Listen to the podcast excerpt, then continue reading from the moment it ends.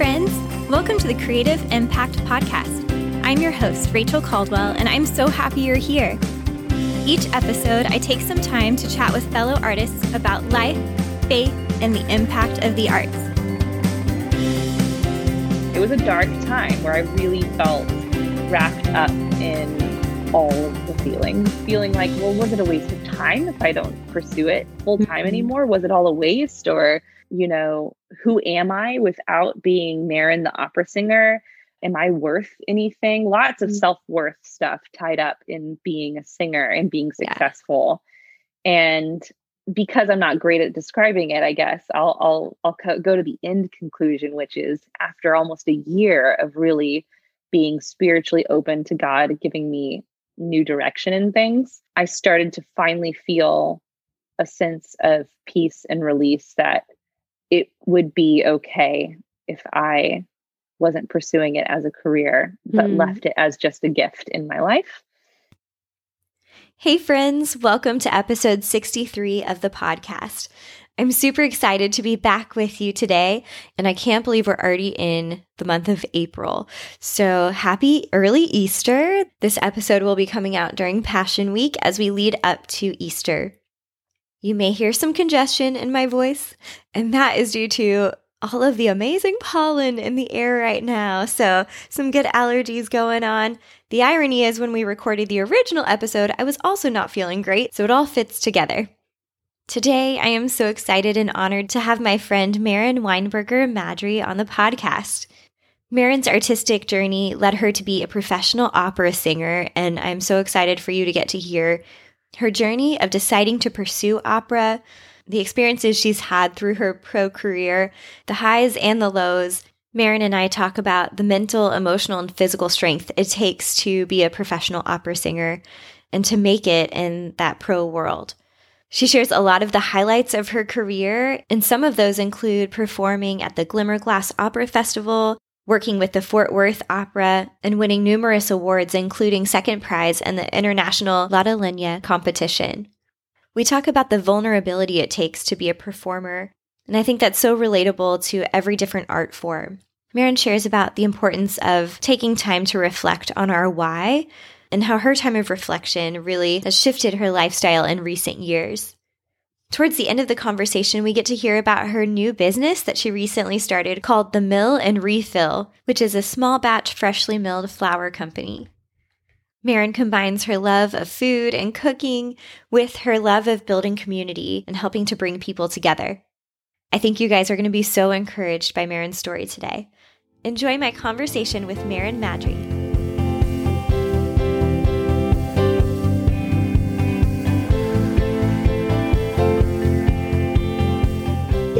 Maren, I'm so excited to have you on the podcast. Welcome to the show. Thanks for inviting me. Yeah, it's going to be super fun to catch up today. We were just kind of catching up before we started recording, but I'm trying to think the last time that I saw you in person. It was probably like I don't even it know. Have been some sort of Spring Branch Community Church gathering, or maybe even at maybe even at the new location. Yeah, Bridgepoint might have been. Yeah. So probably, you know, definitely before 2014 somewhere in there, but it's been a while. Yeah. So it's really yeah. good to see your face. Same. good to catch up. Yeah, it's kind of fun thinking back, like, man, we were little bitties. Did you grow up like the Spring Branch to your church from when you were born? Yeah, pretty much. I think my parents didn't become Christians until I was born, I'm pretty sure, or maybe even when I was two. Okay. No, it was around when I was born. So they weren't they weren't believers when Joe was born. And then I think right around the time I was born, they started going to church with some friends of ours in the neighborhood, the Ralstons, which have remained our close family friends forever. Yeah. So, yeah, I don't know where they were going right in the beginning, but yeah, pretty early on, I think, because I mean, I have memories of Spring Branch Community Church going back to when I was very little, like four. Yeah. Wow, that's awesome. Yeah, or me too. memories, home videos that yes, that become like and feel like memories. Yeah, I totally, totally feel that. I'm like, I don't know our, if I actually remember this story or if it was just that I saw a picture oh, or video.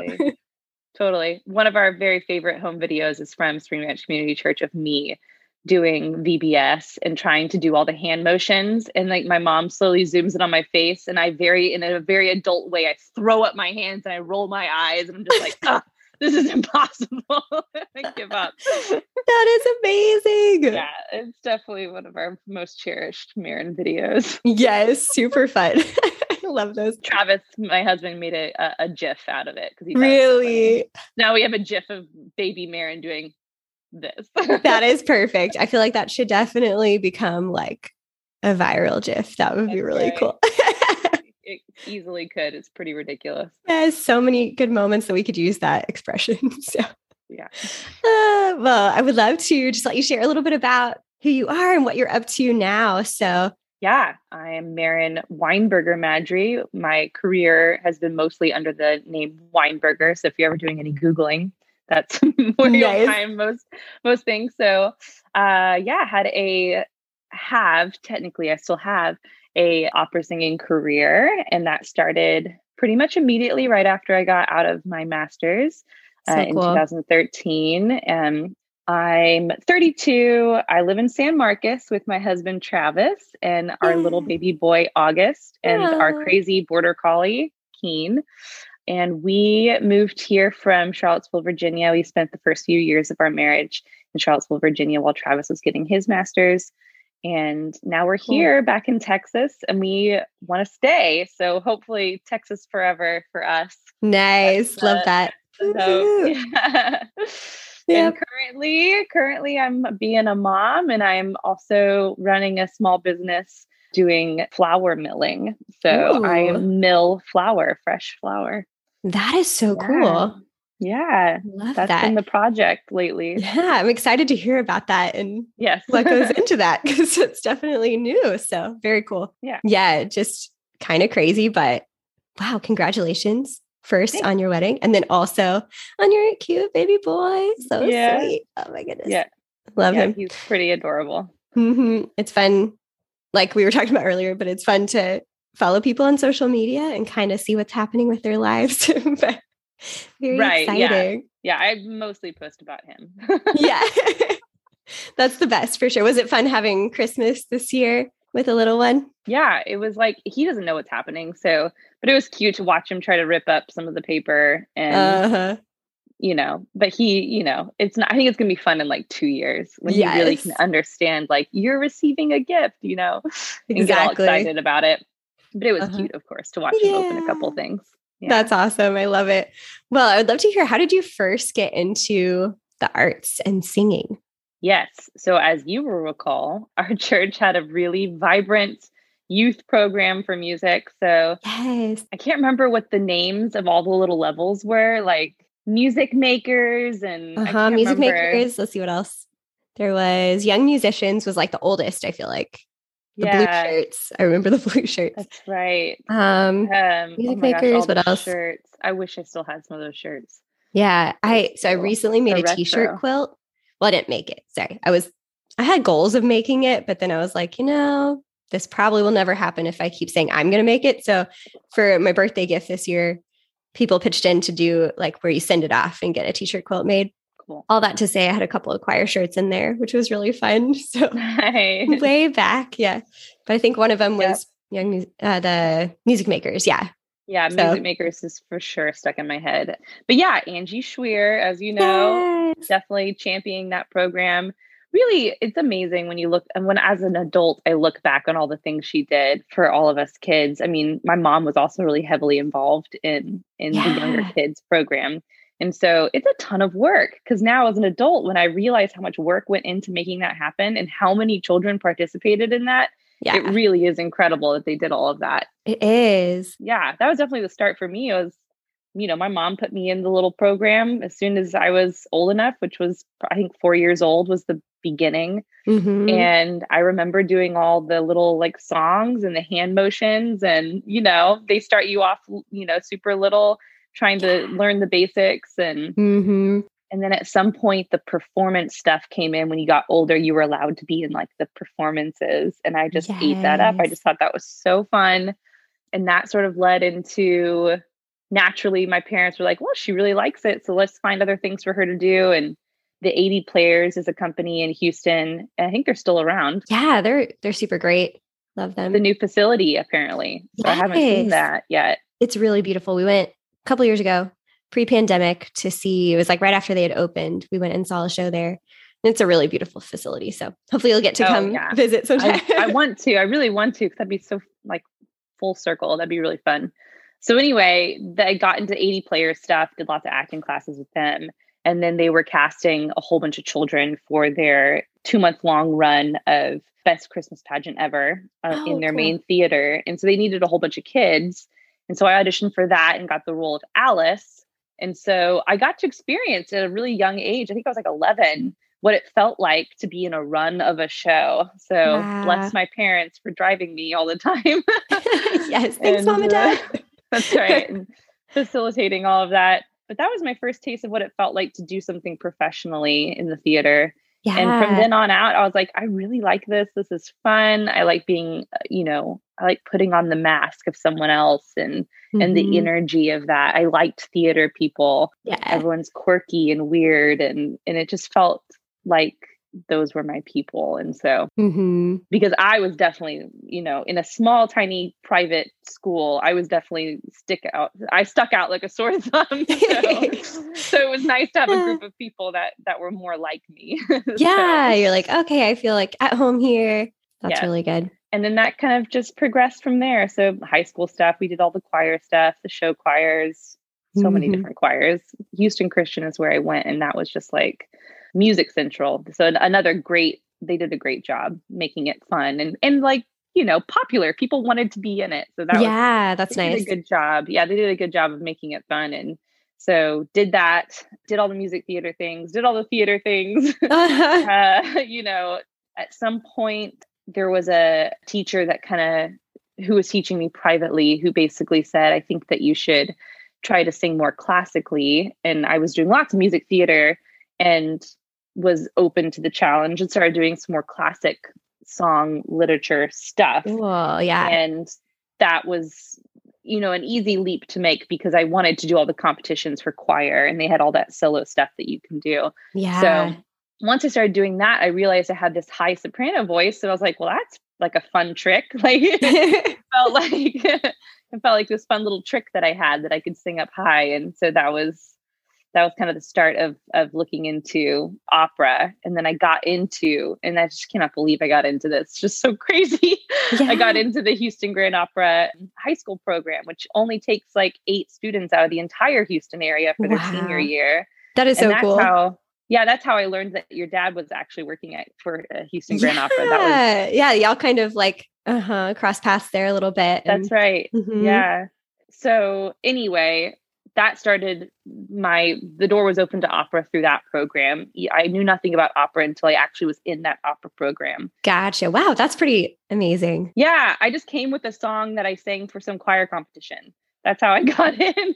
that's incredible. Yeah, and all those all those experiences, I wish I I wish I knew how cool it was when I was in it because it was also new. I didn't take notes. I wasn't like writing down all these cool musicians we were meeting I was going to all of the performances, which still are in my mind, but I, I definitely didn't understand what a cool thing it was until later. And I was like, oh, that was yeah. that was really amazing. Mm-hmm. So yeah, that began opera journey side of things. Still kept doing music theater in my bachelor's at Oklahoma City University. I was trying to double major vocal performance and music theater, but I didn't think I was going to make it out in four years if I did that. So yeah. I just I dropped the music theater one and kept pursuing vocal performance, had an experience the summer before my senior year in my bachelor's at a Italian language program in Italy where we were doing opera and language skills. Oh, cool. Yeah, and that was such a cool experience that I was like, I think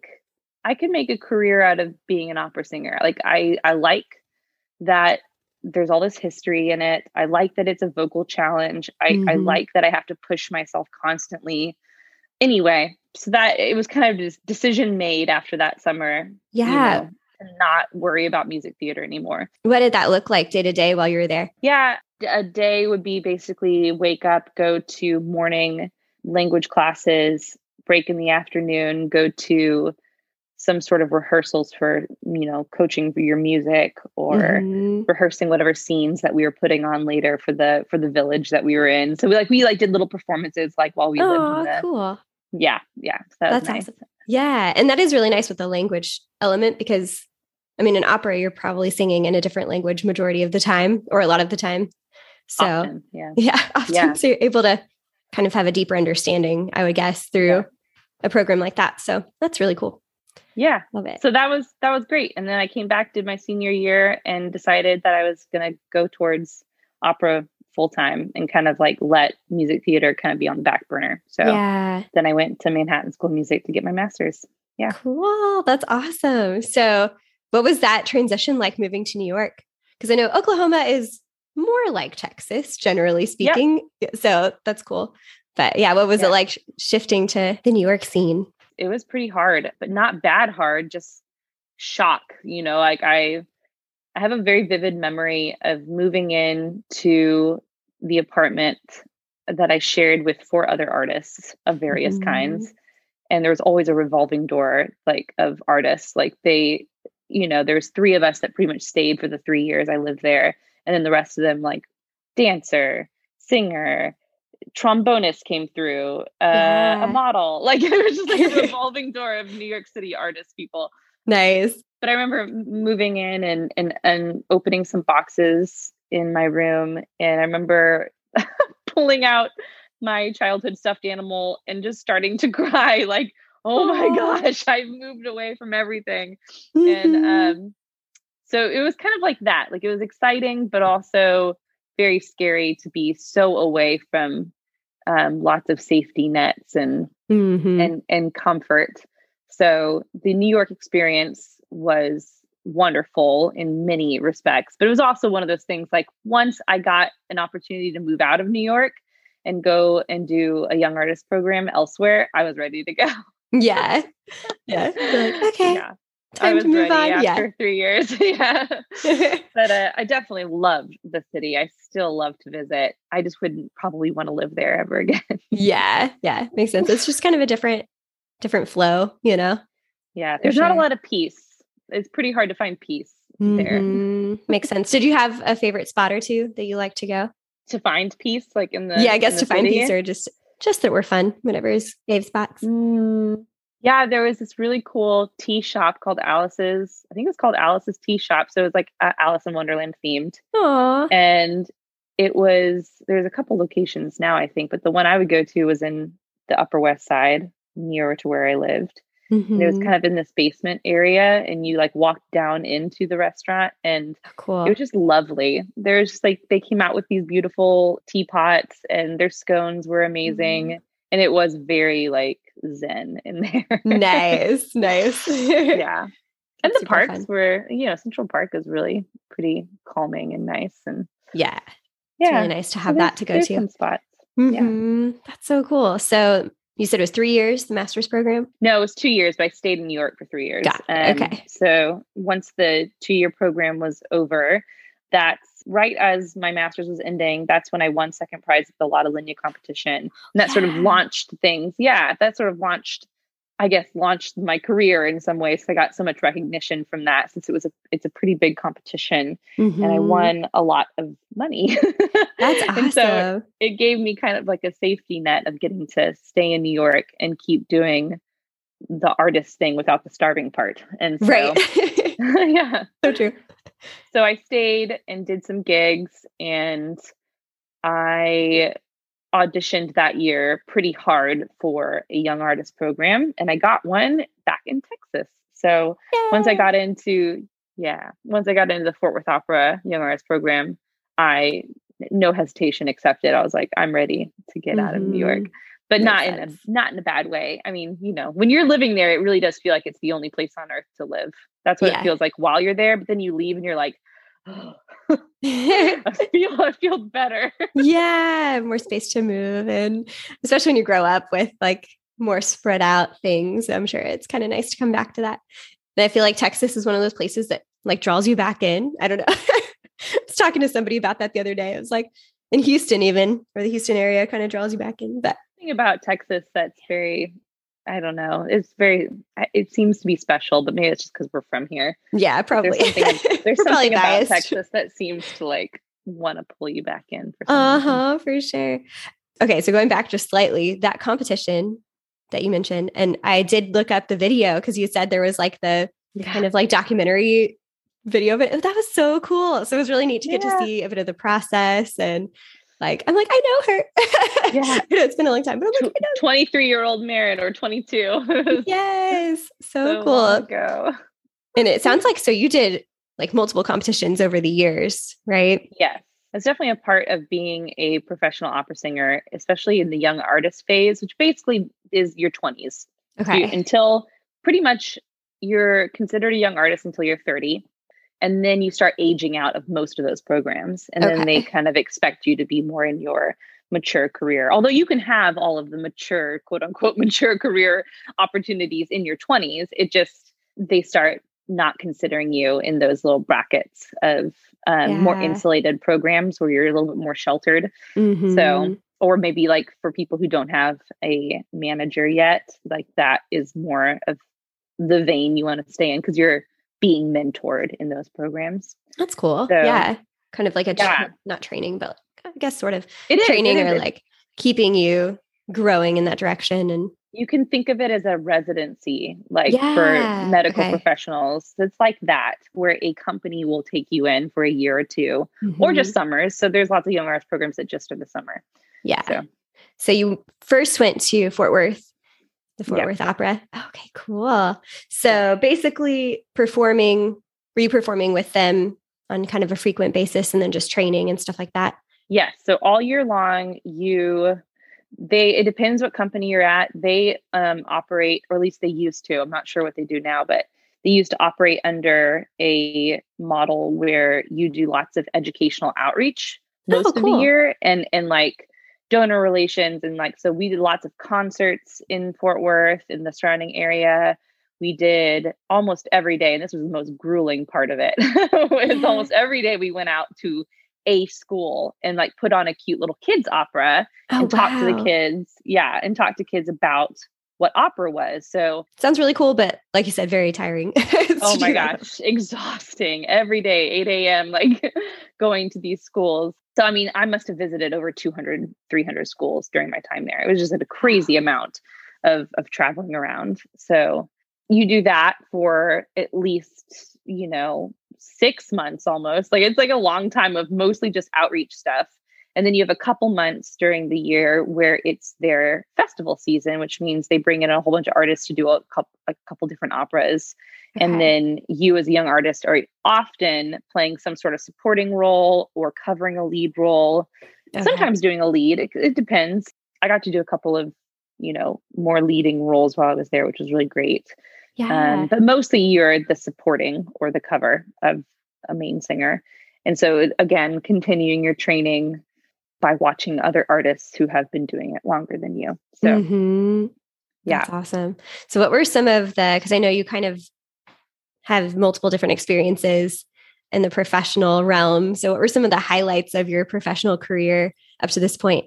Yeah, there's a lot. I really feel fortunate that I had some really fun, successful stories to share. There's lots of there's lots of hard things too. Yeah. But um the highlights, trying to think maybe in chronological order. Definitely winning the Lotte Lenya uh, competition, second prize there was so unexpected. I mean, I just couldn't even believe it was not expected. I was yeah. definitely not the expected winner of that competition. Gotcha. There was all these people who were already pretty established in their careers who had made it to the 10 finalists. And so like little old me, like I just kind of felt like, what am I doing here? Right. that was a shock and really basically was the thing that made me feel like, okay, I have something special to offer. I can I can do this. And yeah. So that was a highlight. And then definitely getting into Fort Worth Opera Young Artist Program. There were definitely hard things about being in that program for sure. Yeah. But it it was sort of like the last step I needed to build a backbone. Mm-hmm. I needed I needed to get tough in order to handle the career. And it was like kind of the last step before really being out there on my own professionally to uh, getting tougher. And so, mm-hmm. you know, both mentally, emotionally, and just like the grind of singing constantly. Oh yeah. So there was highlights within that time there. I definitely had some performances that were really fun and some casts of people that ended up being people that I, I have come away with lots of friendships. Oh, cool. Yeah. So I'd say highlight the, if I could zoom in on one main highlight from Fort Worth Opera, it would be my discovery that I really loved new music. They had a focus on composers, living composers, so 21st oh, cool. century opera. So people who are, you know, writing things that are relevant to now. Yeah. instead of singing, you know, 400 year old operas. Um, mm-hmm. Um, and I, I discovered that I really loved that. So there was a particular performance where we were sampling basically a whole bunch of different composers' works at the end of the festival season at a program called Frontiers, and so all the composers were there and gave you feedback. You know, they're not dead, they're in front yeah. of you. It's great. and they can That's actually so cool. give you feedback. And no one else has touched those things before. So as a performer, it's very satisfying for me to learn something that no one else has learned and perform a character that no one else has performed. And so there was one particular performance where this uh, man, Zach, uh, oh my gosh, last name, Zach I'll send it to you later. Yeah, sounds good. No worries. um, his opera, A Song for Susan Smith, is based on a true crime story. Oh, um, cool. And and so I sang Susan Smith, and and it was like a, a, a highlight in the moment of like this was really fun. Like I really liked performing this offbeat character and music that no one else had ever looked at before, and it felt yeah. really good. And and challenging because it wasn't something I could go listen to a recording and refresh myself on. I really had to sit at the piano and get every single note right. Mm, that's cool. Uh, Zach Redler, there's his name. Zach, Zach Redler. Redler. Okay, cool. awesome. Nice. Yeah, so that's a highlight from that time. And then within my two years there, I also had a career highlight, a goal of going to Glimmerglass, which is a summer festival and like one of the top tier yeah. one of the very best programs you can get into. And so I had that goal and had been let down in previous years auditioning for them, didn't get in, didn't get in, got on the wait list, didn't get in, you know, that oh, sort of oh, thing. Yeah. We're like, oh, this place. yeah. I finally got in and during those two wow. years and that I was there. And that was definitely a career highlight. First year, did a couple performances with them where I was more of a supporting role and a little bit on the smaller side of getting stage time but I got to be in very cool productions. The production from that summer was Candide that I was in. Oh, yeah. And it was just the coolest. It ended up being the performance that we got to take to France later. Oh, cool. So that was just like one of the coolest shows I've ever been in. It was just, I can't describe it. You'd have to see it. Everything about it, the creativity of the the creative team came up with the costumes and the concept yeah. And uh, all this, all the singers and performers in it were just like top notch, amazing. Wow. Kathryn Lewek sang Cunegonde. And she, if you ever look her up, she is holds the record for singing the most Queen of the Nights at the Met Opera. So she's just got this super high voice and she's just a powerhouse. And so yeah. it was just so fun to hear her every night hit those high E's. And I was like, you're amazing. Yeah. Yeah. That would be so, so fun. Yeah. Yeah, that was cool so that was great. And then I got to go the next summer and I got more stage time and I got to do the opera version of The Crucible with some really top tier A-listers in the opera world. Jamie Barton was Elizabeth Proctor. John Proctor was Brian Mulligan. Just some like incredibly not to not to name a couple other people. Uh, David Pittsinger was in it, and Jay Hunter Morris was the judge. Okay. And I got to do Mary Warren. So I got some stage time like on one of the big productions. And this ah. was a ah. Francesca Zambello production, which meant like she's like the woman who runs Washington National Opera and Glimmerglass. Wow. And so she has like always has like amazing concepts for her production. So that was a huge highlight for me because it was like the first time I've ever shared the stage with people who were truly famous in the opera world. And mm-hmm. I wasn't sure on opening night that sound was going to come out of my mouth. I was yeah. so nervous. Yeah. I really Oh man. I really I was off stage just like trying to like keep it together. And yeah, uh, that's going to be a challenge cuz I mean as a dancer, there's a similar element of like, you know, it, your body is your instrument and you have to kind of keep it ready and that kind of thing. But I feel like when it's your voice, that's a different level of like having to control your emotion, I would imagine. Yeah. Mm-hmm. I just can't even, yeah, can't even imagine the It- the nerves yeah. going into it for sure. it just trying to it just that. takes so much practice to get over the nerves. That's really what it is. You just have to you have to be in several situations, not several, tons of situations where you are practicing getting over the warble in your voice because you're so nervous. Wow. And Yeah. You eventually get to a place where you just trust your body and you're like, Yeah. okay, this is how I breathe when I'm nervous. And but here's how I breathe when I'm supposed to be taking good supported breaths before I sing. All I gotta do is take that proper breath. The sound will come out. You just have to get to a place where you trust that the sound is going to leave your body and then ignore the sensations of wanting to throw up. And right. then you just move on. uh-huh. So yeah, after the first 30 seconds of being extremely nervous like that, generally I've experienced that you get you get past it. You get into the character, you get into the show, and then you, you just move on. hmm So that was definitely a highlight doing the Crucible. It was one Yeah, of my most favorite shows to ever be a part of. So that was So cool. cool. Uh, moving forward, other career highlights. Yeah. Um, lots of fun performances along the way. Lots of really great roles to play, and I think the last highlight I'll share is just like the dream situation of getting to live in France for a couple months, doing a show that we had already done, which was the Candide that I told you about. So we had already done it before. Yeah. It's not like I was going there to do some new role and being nervous about it. I got to go and basically like have a paid vacation. It was pretty amazing. Love that. That's so cool. Definitely, definitely a highlight for sure. yeah. So were y'all in Paris or somewhere else in France? We were in Toulouse for the first month and a half, and then the next month we were in Bordeaux. Oh, cool. Awesome. Yeah. That would be that would be really such a cool experience to get to Yeah. just live there for a little bit and be there to- long yeah. enough where you actually get to see more. I'm I'm guessing than you know when you go for like a week or something like that. But when you're in a place for a couple months, you know, you get to almost like I don't know, soak in it a little bit more.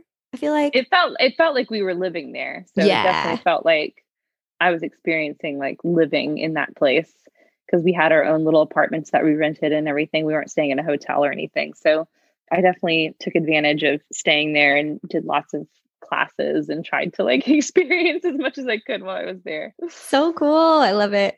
So this kind of probably overlaps with highlights a little bit. So you may have already mentioned some, but we'd be curious to know if there were any just kind of like defining moments along your journey that helped you develop as an artist. And I know obviously it's like continual development throughout the whole time, but whether it's Right. those good times or hard times or whatever, are there any that stand out to you? yeah, I think definitely all those highlights or defining moments. I, I think the singing song for Susan Smith was defining because it made me realize how much I liked new music and that that could be kind of a niche thing for me in my career. And it did sort of uh, develop into my kind of my my brand, I guess, doing new music. So that was really cool. The France trip was defining only in the way of like it was just like this is really cool that I get to do this and be paid to do this. Uh-huh. I think you know, and, and then of course, like I said, those those moments of nerves are always defining because then once you get past them and you do the thing, you always feel this sense of triumph, like "Ah, I I can do it. Like I'm so Mm. proud of me. Like I did the thing that I was afraid of. Yeah. Facing fears over and over again is a thing a performer that performers have to do all the time. We just constantly facing your fears Mhm. because even if you get to a place where you are so comfortable as a performer that you don't feel a lot of nerves, you still at the end of the day are doing something very scary over and over and over again. Yeah, that's true. Or Putting yourself it's out there. yeah, if, if not scary, very vulnerable. Yeah, And so I think no one gets away from that. Like you might get over nerves and and be like, "Well, I never get nervous anymore." I don't know if that's really true for anyone, but right. you know, there's still such a sense of vulnerability as a performer that you're like having to do that over and over again. hmm There's probably other defining things that I'm not thinking of. Definitely I could I could talk about defining moments of building a backbone. Oh yeah. I feel like there are a couple things I could point to. I don't know if I have really specific stories, but just in general, really harsh vocal teachers Yeah. who, you know, I would leave lessons crying and then I'd have to pick myself back up and like keep doing like keep doing the work.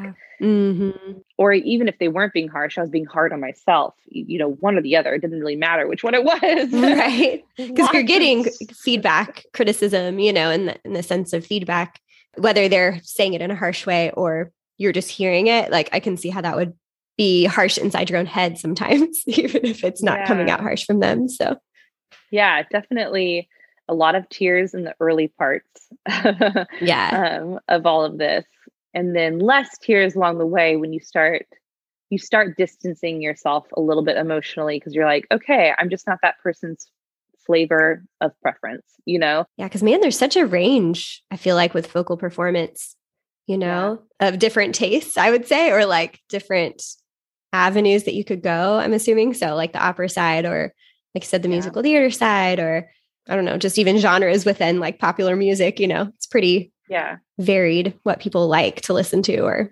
appreciate. So yeah, definitely.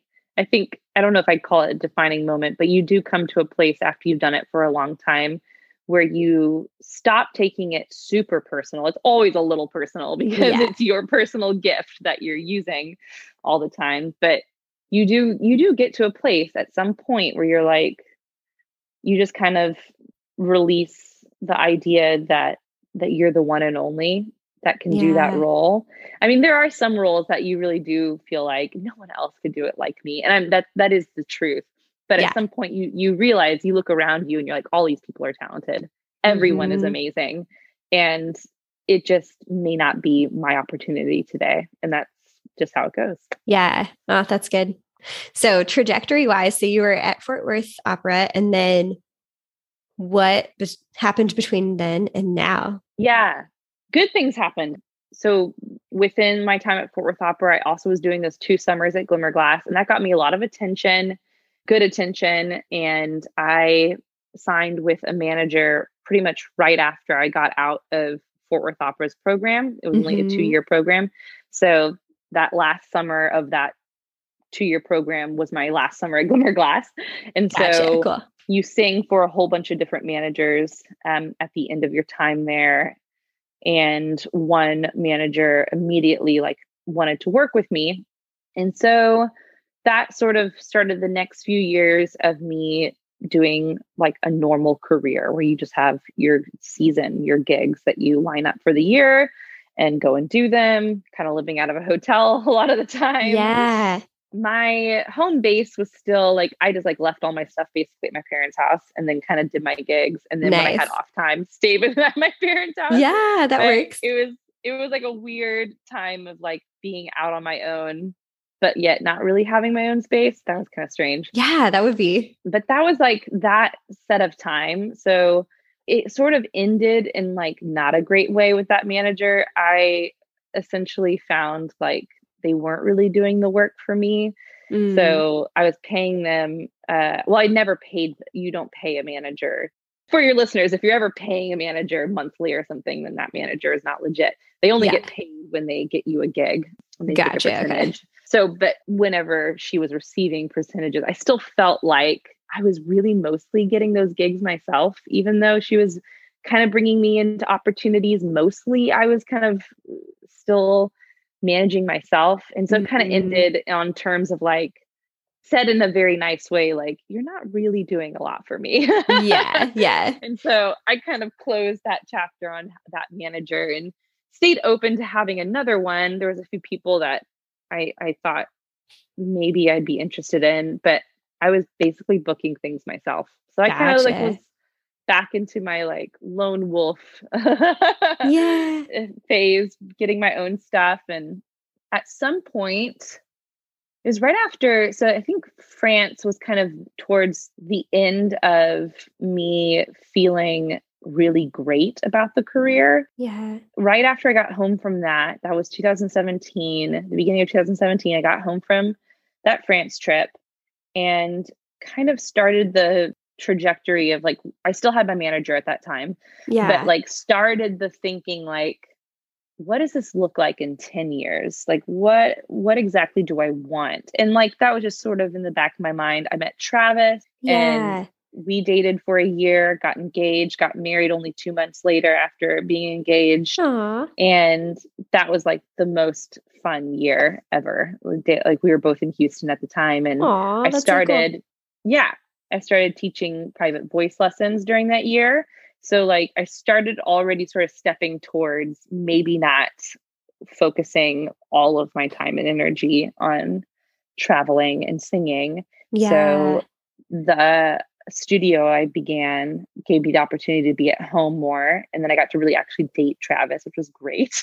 yeah. I know, because that's hard long distance. And especially if you're Yeah. like long distance traveling multiple different places, you know, it's not like yeah. one spot all the time. So I will say I didn't do that for him. I was already doing it before I met him. but but it, it was it did work out so nicely that I was actually really in Houston quite a bit and did some more local singing. So did, kept singing, kept singing, and then we moved to Charlottesville in 2018 or halfway through 2018.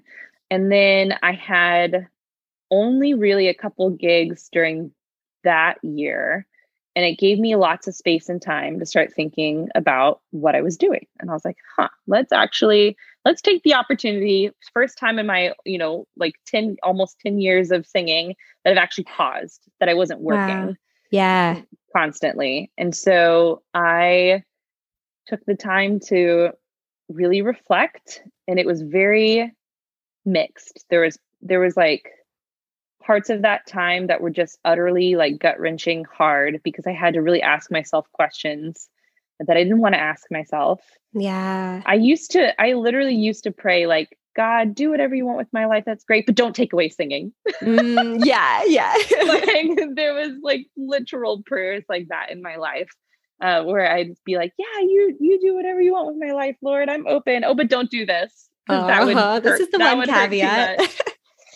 much." yeah, and so I started questioning myself about that that part of me and why, you know, why I felt the way I did about like why was I doing it? Why was Mhm. I continuing to make lots of sacrifices in my life just to pursue yeah. opera like what did i really feel about it so it's hard to describe i've i've worked on describing it better because i know it's a really important part of my life and of my testimony Yeah. but it's very hard to describe that season of time it was a dark time where i really felt wrapped up in all of the feelings Yeah.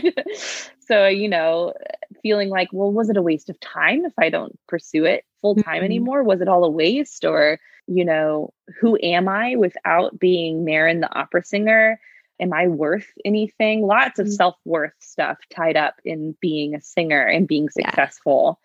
And because i'm not great at describing it i guess i'll i'll i'll co- go to the end conclusion which is after almost a year of really being spiritually open to god giving me new direction in things yeah. um, I started to finally feel a sense of peace and release that it would be okay if I wasn't pursuing it as a career, but Mm. left it as just a gift in my life. And yeah.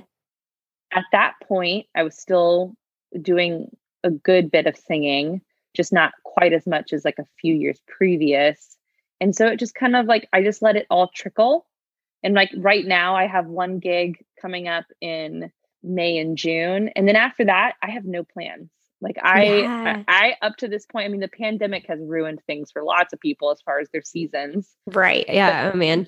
It's been crazy, I'm sure. Crazy. But I was thinking about all these things before the pandemic hit. And I'm actually really grateful that I did. Yes. that I came to it on my own terms and didn't have the pandemic rip things away from me. hmm I did it on my on my own on my own. I, I ripped it away from myself when I didn't have to.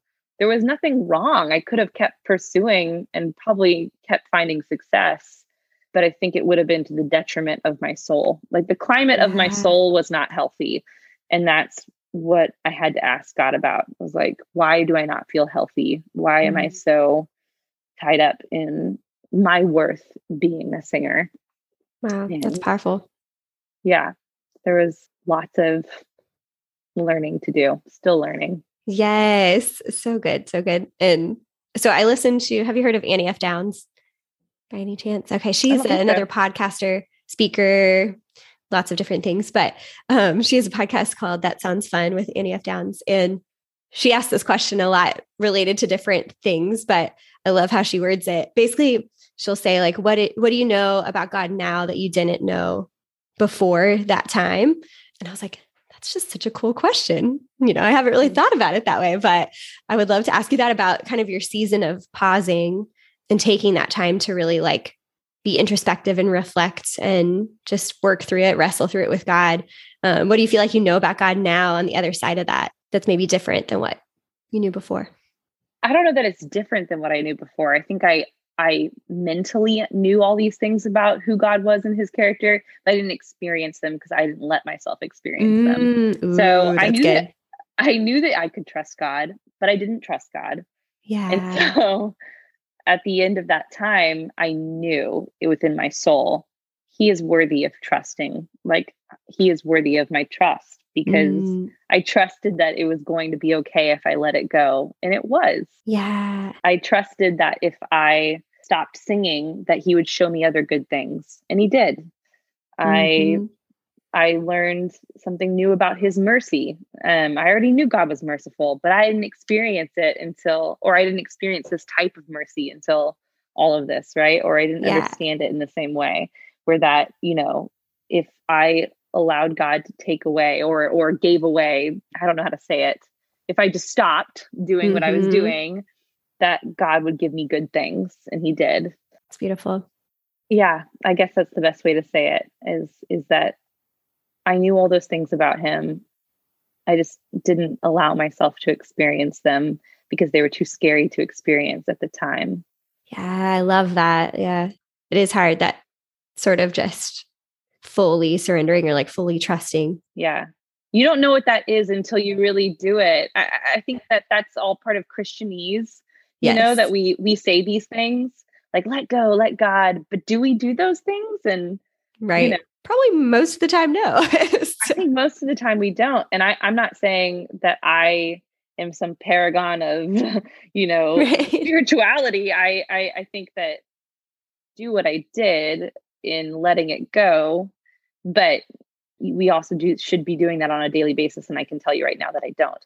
Mhm. So yeah. um, so I, I'm not in any way saying that I've turned some spiritual corner where I'm right. got it got it fully together.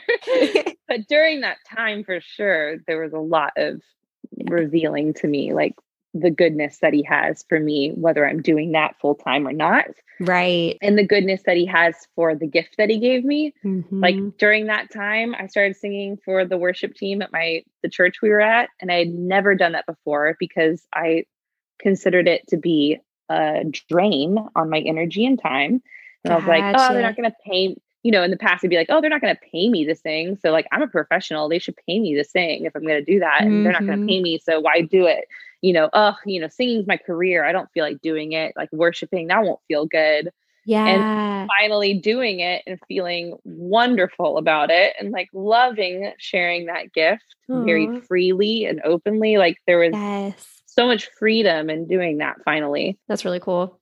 That's a good example of him being like, this gift is still yours. You still have this gift of music and and being uniquely gifted and and you can still use that. It doesn't have to be why does it need to be that you have, you're profitable from it Yeah. know, or have some sort of special attention from it? mm-hmm. Those are yeah, such good questions, you know, and I think good no matter where we are in life, whatever like career path we're on, or a lot of people listening or other, you know, artists from different forms of art, whatever, dancers and, you know, musicians and visual artists and stuff like that. So, you know, it doesn't really matter what the Medium. yeah, the medium is, but just asking those questions of, you know, really trying to get real with God about that and and reflect. And I love that you took the time to do that. And it is really cool that it happened before the pandemic. So it wasn't quite so like shock to the system, you know, when that Yeah. hit. So And I want to really be good. clear to your to your listeners that I am in no way saying that if you are profiting from your gifting that that's a bad thing. Definitely not saying that. right, right. My thing was more about my self-worth being tied up in my gifting. Yeah. That's a good clarification for sure. Cause yeah, it's Yeah. all good for sure. We love Yeah. getting paid for If what we do. you do. can profit really- from the things that you're gifted at, amen. That's yes, wonderful. amen for sure. well, I know this season has also been different for you being a new mom. That's super Yeah. cool. So, how has that shifted things for you? well, it definitely makes you look at everything with a different eyes as far as what's really important. So mm-hmm. where before I had August and I was doing all that soul searching with God, you know, I didn't have him to think about, but I was still thinking about him before he was even conceived. Like, yeah, you know, I was thinking about what things are really wor- worth. Like, what are we doing here on earth? Like, what is the point of being here? Right. And there are, there are things that build up the kingdom. Like, we're here to build God's kingdom. Yeah. And that's such a, again, such a Christianese thing to say. And what I mean by that is there are things with lasting importance and there are things that don't have lasting importance. And so, what's going to have a lasting importance in my time here? And like, I brought a being into the world. Like, not yeah. that it's all me, but I, you know, like, you know, God did that. But yet, it's like I'm a part of bringing a soul, yeah. a soul that can know God into the world. And so, like, my view of that is just different now that he is his own little person he's a soul that I hope knows Jesus someday. Yes. And it also changes things because now I look at life through like the discovery in his in him. So mm-hmm. when we play classical music and sometimes opera for him, watching his face like listen and Aww. it's like you get to rediscover those things as an adult and it's really satisfying to see him kind of bounce with the music, you know, like that. Um, and so precious. Older, it'll just be more and more exciting to see his little light bulbs go off. Yeah. Like, like that. Yeah. So good. I love that. And then I'm really curious to hear about this new business that you were talking about with yeah. the flour. This is so cool. Yeah. It's so random. It's so random how it happened. But I love cooking. I've always been into it. As long as I've been into singing, I've been into cooking and food. Cool. I mean, half of the time, more than half of the time I spent in France, I was eating. Nice. Eating everything. Trying all the things. Yeah. right. and so it is very, you know, I I never wanted to do it professionally in any way because I just like with music thought, well, it'll be like just like music where you when you start doing something professionally that you love you lose a little bit of the joy just a mm-hmm. little bit yeah. because it becomes a pressure.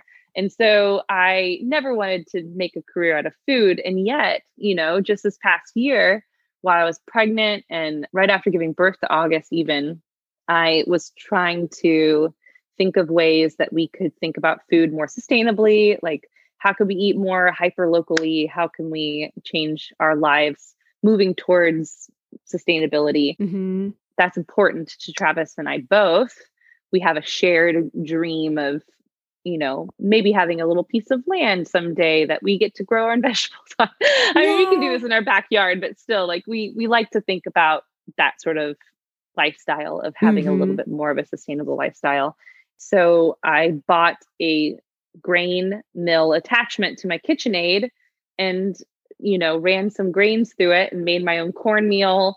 And I was like, this is so cool. I love that. Like, I just like made a very staple food for myself and my yeah. family, and it was delicious. Like the flavor was so much better. And oh, I bet. Yeah. That just like launched me down a road of obsession. Like I get into like different food obsessions uh-huh. in different times.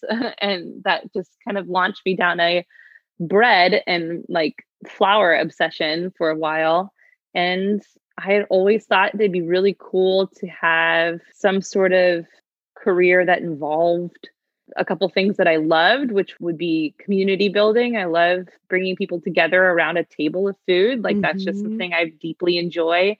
You know, could I bring that to San Marcos in some way? And so this is just like a small step in the door of I'm selling, you know, freshly milled flour at our farmers market in San Marcos and it's kind of been catching on, which is great. So yeah. maybe I'll and do a little bit more with it.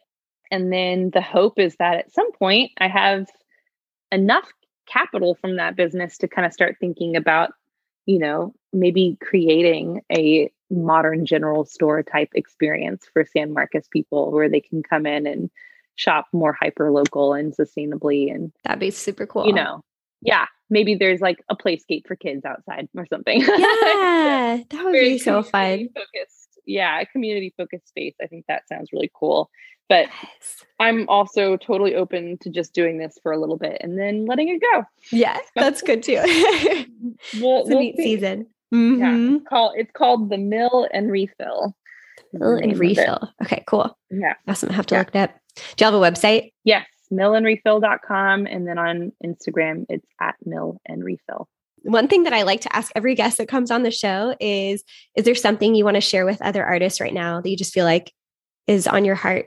I think because of the pandemic, I think so many artists are starting to do what I did on my own, which is just starting to question themselves and be like, well, you know, Mhm. is this really sustainable? Can I really do this? So I guess more on the side of sustainability ra- rather than what I was doing, which was, you know, where is my worth tied up in right now? Mhm. but i think that is a great thing to to share with artists is like if you are in a place that's you know you just feel like you can't get the gigs because of the pandemic try to go learn something new that's exciting and fun for you and go enjoy that thing Yeah.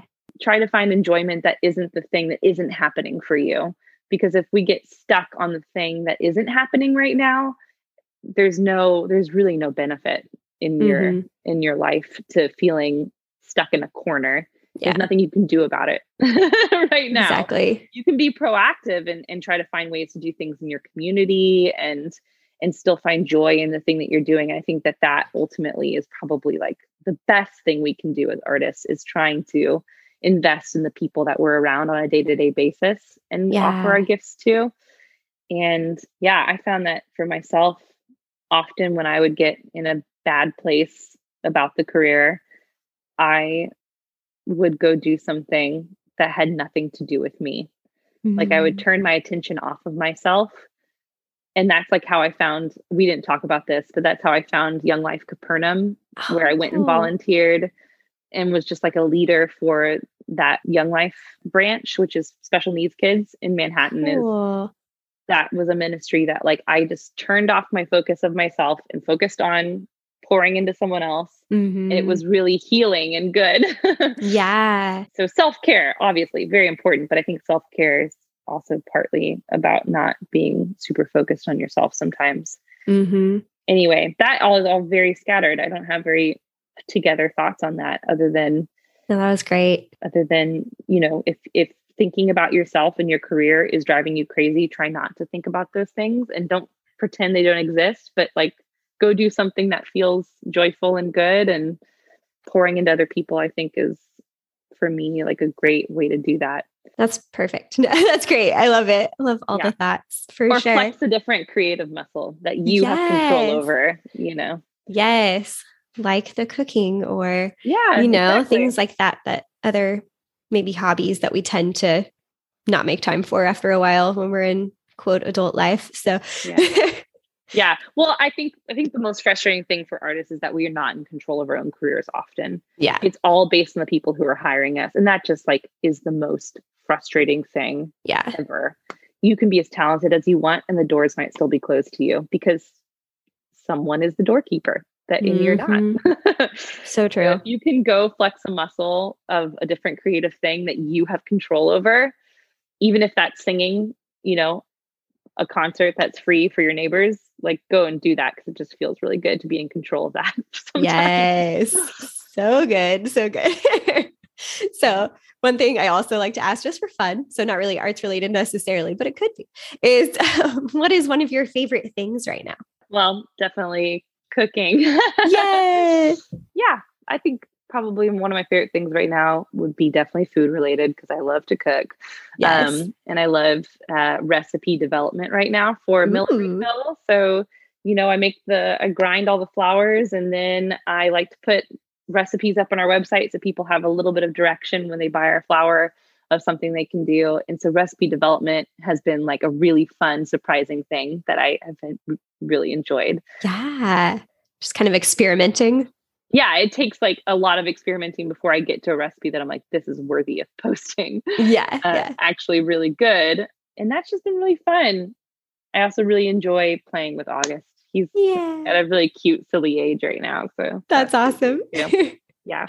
so fun. Well, Maren, this has been so good. And I just love getting to hear your heart. And also, thank you for sharing your journey just all along the way. Really appreciate you and would love to let people know where they can connect with you. We did already, I guess, share the mill and refill website. So that's really fun. But just generally, yeah. what's the best way to connect with you? I'm mostly on Instagram these days. I don't nice. really do a lot of Facebook. yeah, if, understand if, that. If, if, I ever am on Facebook, it's because I posted from Instagram. Nice. so yeah, messaging me on Instagram. I think my profile is public. I don't think I have a private one. So you can okay, just message cool. me there. My email address is marenmaddry at gmail.com. You can message me Perfect. through email. Um, yeah. Awesome. Well, you are amazing. Thank you so much for coming on the show.